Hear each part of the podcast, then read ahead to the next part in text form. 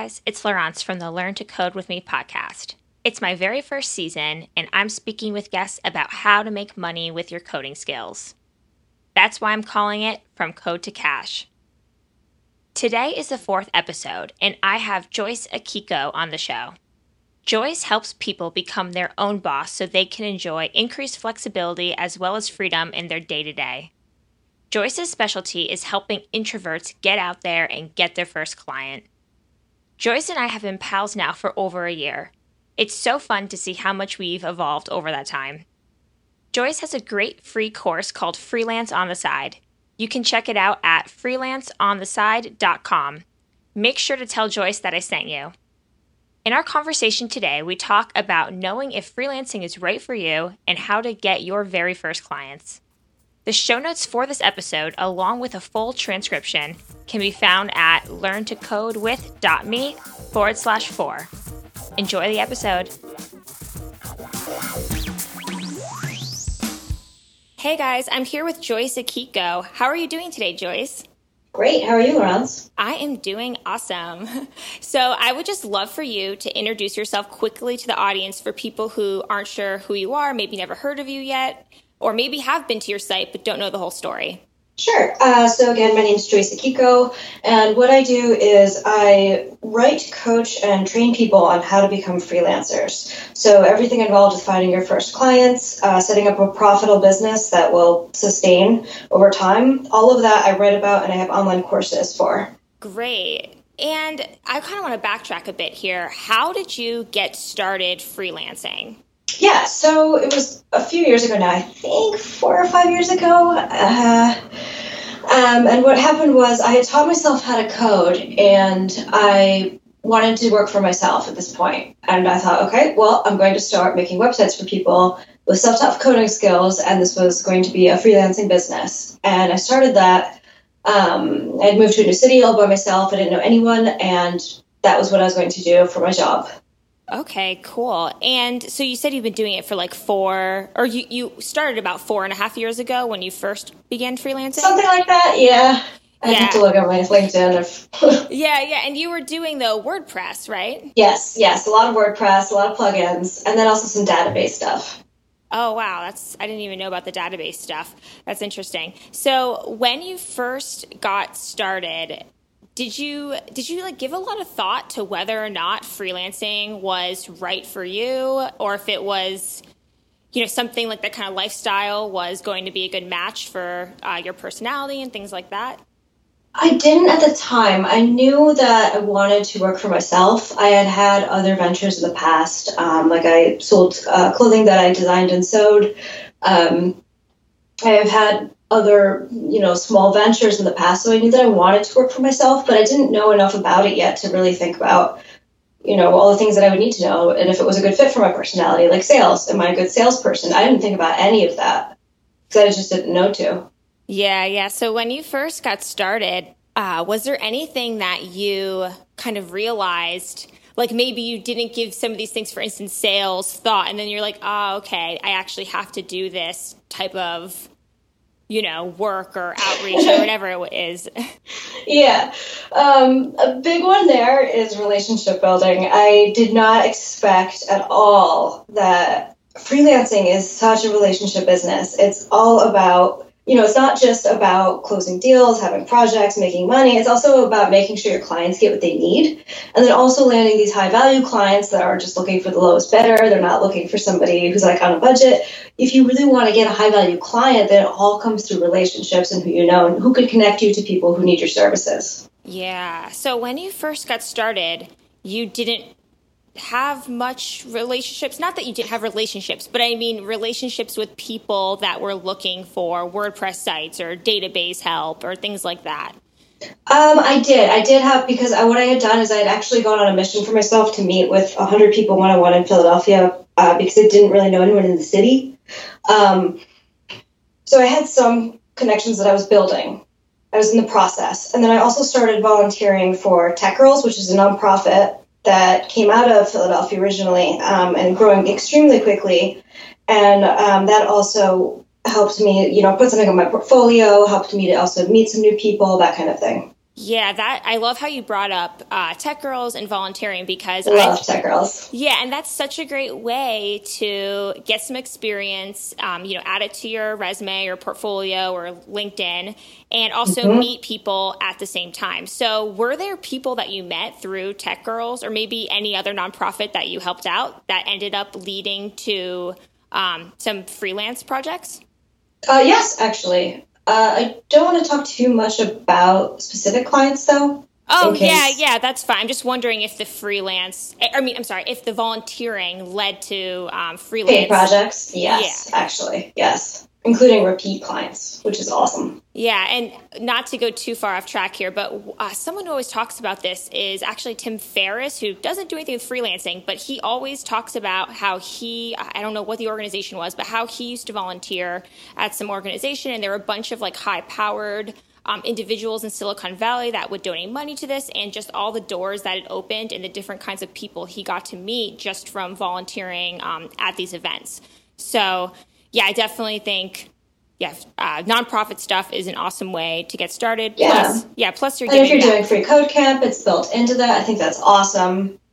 Yeah, great. Yeah, that's a great point. It's built right into it. You can help you know nonprofit sites and there's mm-hmm. a bunch of other uh, sites as well i'll have to put them uh, in the show notes but i just know i especially in uh, the newbie coder warehouse facebook group i see people sharing things all the time about different ways to get work experience and some that are related to uh, nonprofits. So that's how you got started. And now, of course, you're helping new freelancers get started, kind of taking knowledge that you learned over time, especially things with the relationship building. Mm-hmm. Yeah, so that's that's great. Okay, so when you're um, talking to people who are new at freelancing or just getting started, what are some of the big things that you tell them they like must do? Okay, so I tell people that they definitely need to identify who their clients are going to be. Um, because the big mistake that a lot of people do when they're starting out freelancing is they think, okay, I'll just offer my services. You know, maybe I'll make websites. Let's say website development. And um, in terms of clients, it's going to be anyone who needs a website.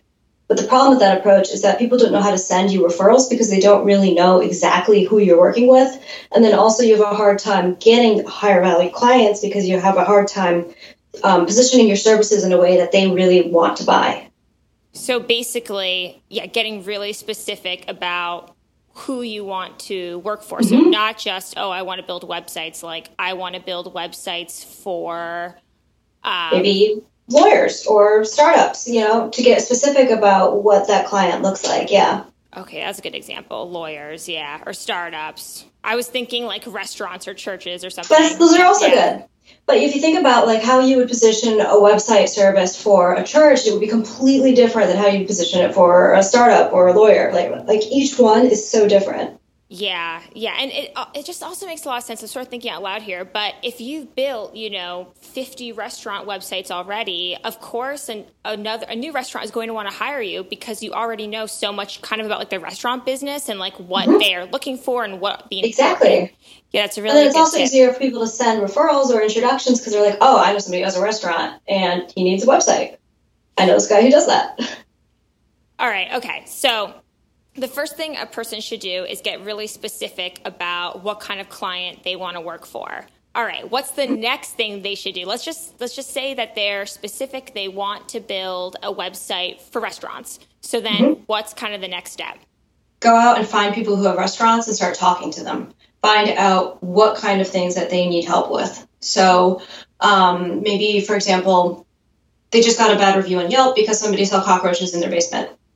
So if that's a problem for them, then what you can do as a web developer, if you want to give them a website, is say something like, I'm going to give you this amazing website, and what it's going to do for you is it's going to show your stellar reputation, it's going to bring customers to your door, and it's going to have you getting good reviews over and over again because people are going to love coming to your restaurant. So if you say that instead of, I'll build you a new website, then this restaurateur is going to be so much more likely to want to have your services because you understand his pain point of having this bad review on Yelp talking to them is the next thing. And is there like a number of how many different restaurants you should talk to, or just one, or you should maybe talk to a bunch of different ones if you can?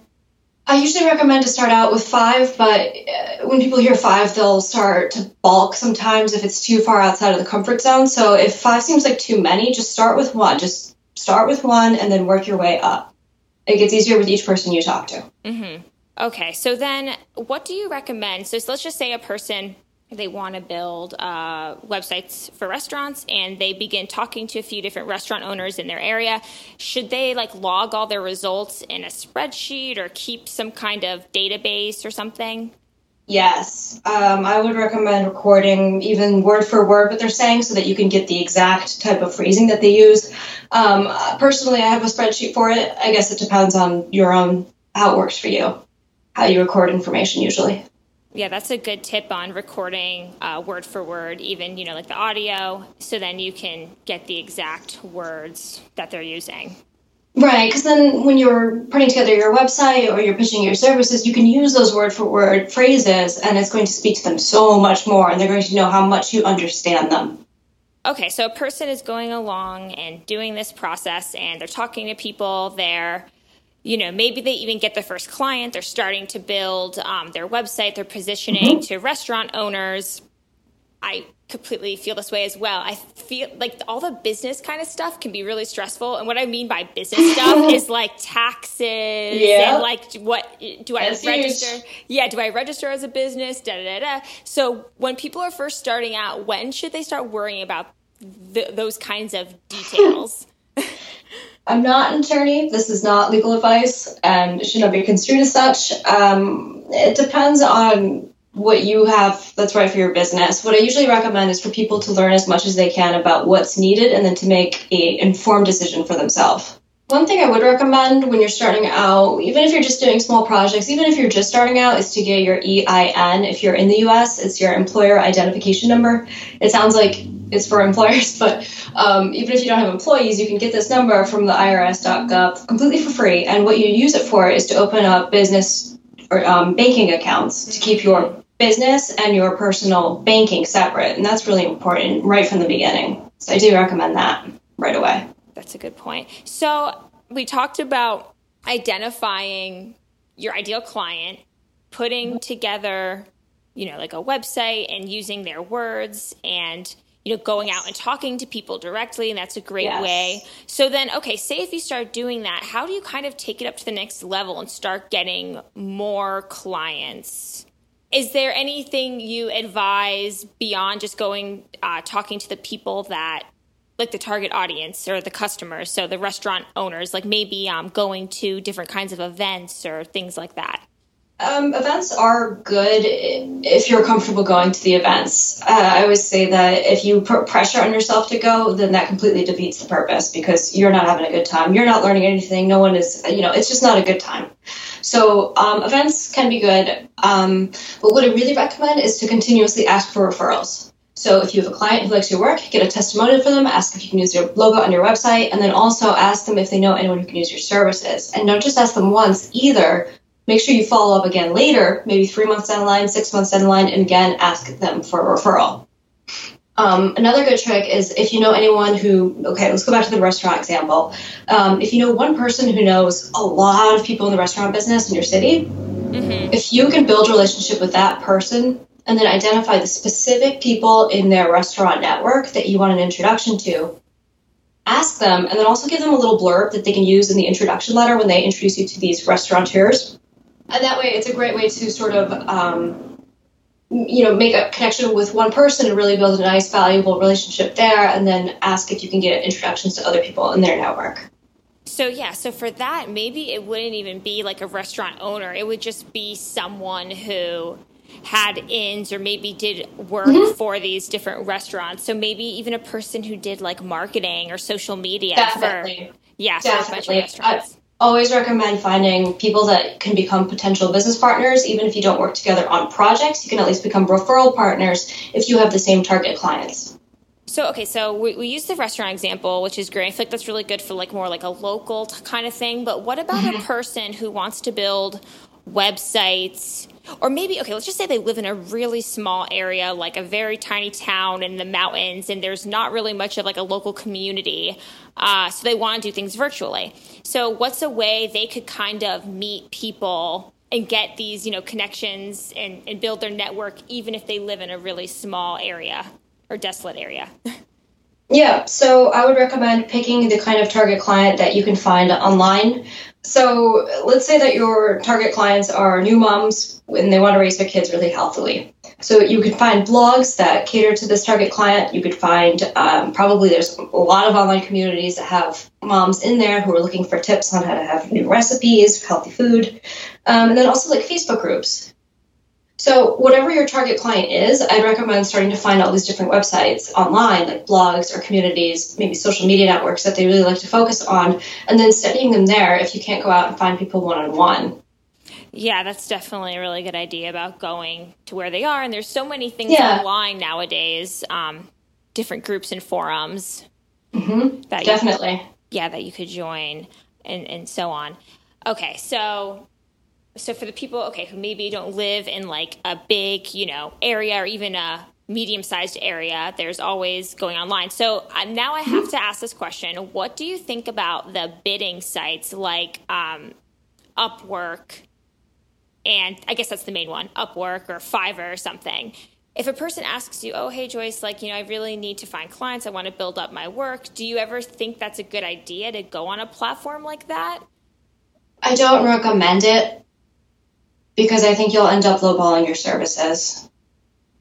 I think that if you really focus on who you want to have as a client and then work to build relationships and create your business that way, it's going to be far more sustainable and definitely more profitable than if you go onto Upwork and there's just so many budget buyers on there and there's also so much competition. Yeah, yeah, good point. I mean, I think it could be a good way to maybe get things faster, perhaps, like get projects faster, but in the long run, exactly as you said, far less profitable because of yeah. all the yeah all the budget buyers and then the competition and there's people you know that have been up on upwork for a while with all of these yes. great reviews and some of them are seven dollars an hour yeah especially if you know if you're living in the us that's like isn't that's i think below minimum wage for right. in a lot of areas. Even if it's faster, I really don't recommend it because if you take all the time that you're going to spend doing these little one off projects that's not paying you a lot and you instead invest that time in building relationships, you can end up making so much more money that will far outweigh all of the benefits of being able to get money faster. If it's just if it's less, and then you don't have clients who can become champions and send you referrals, for example.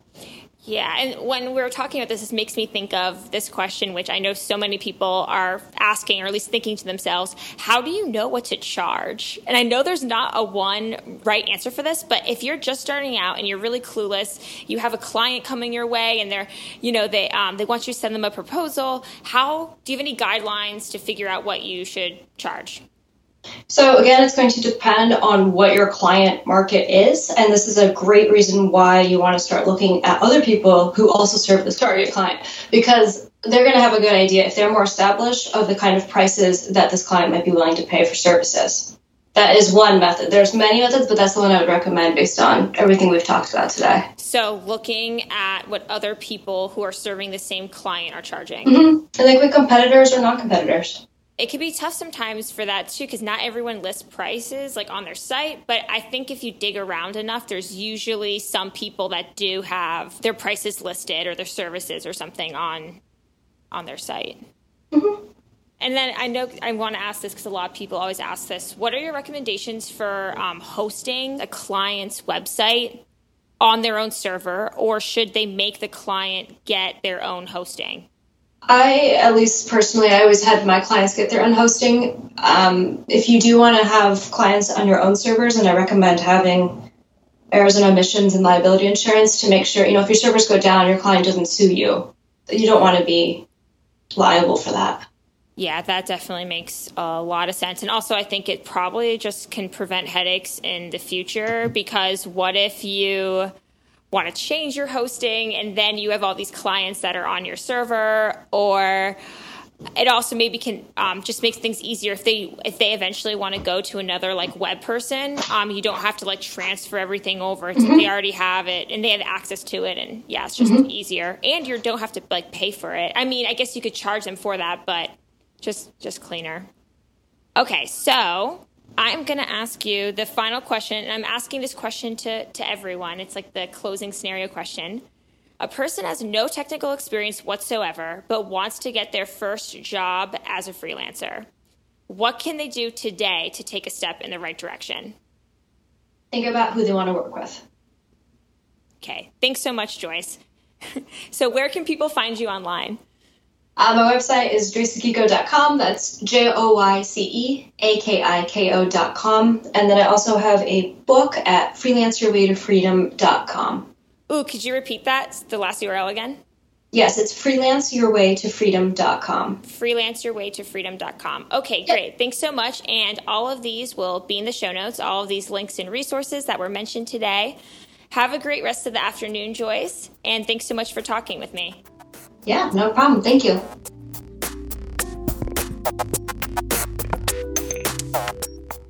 I hope you enjoyed our conversation.